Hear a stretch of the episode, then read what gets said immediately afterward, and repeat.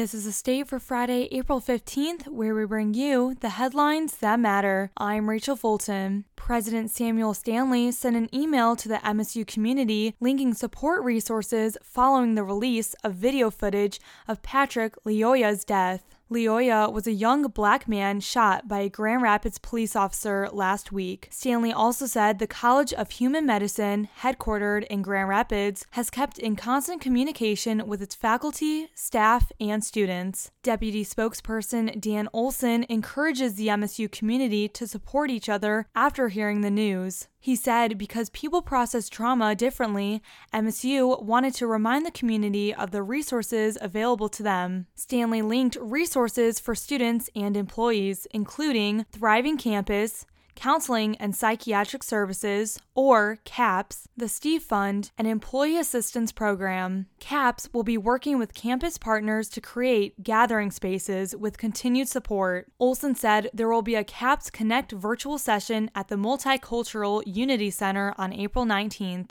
WNBA star and Michigan State women's basketball alumna Aerial Powers made a return to campus to share her love of gaming by playing Call of Duty Warzone with participating students. The event was sponsored by Coinbase and Team Liquid and took place in the Communication, Arts, and Sciences building, where she once attended classes as a student. Upon leaving Michigan State, Powers became the highest draft pick in MSU women's basketball history, being selected fifth overall in the 2016 WNBA draft by the Dallas Wings. After after becoming a WNBA champion with the Washington Mystics in 2019, she's taken her career to new heights by entering the world of video game streaming. In early 2021, she made some big career moves by signing with the Minnesota Lynx and becoming a streamer and diversity ambassador with Team Liquid. MSU women's basketball head coach Suzy Merchant made sure Powers met with her team while in East Lansing and said she has always been a supporter of Powers and the opportunity opportunities that come her way.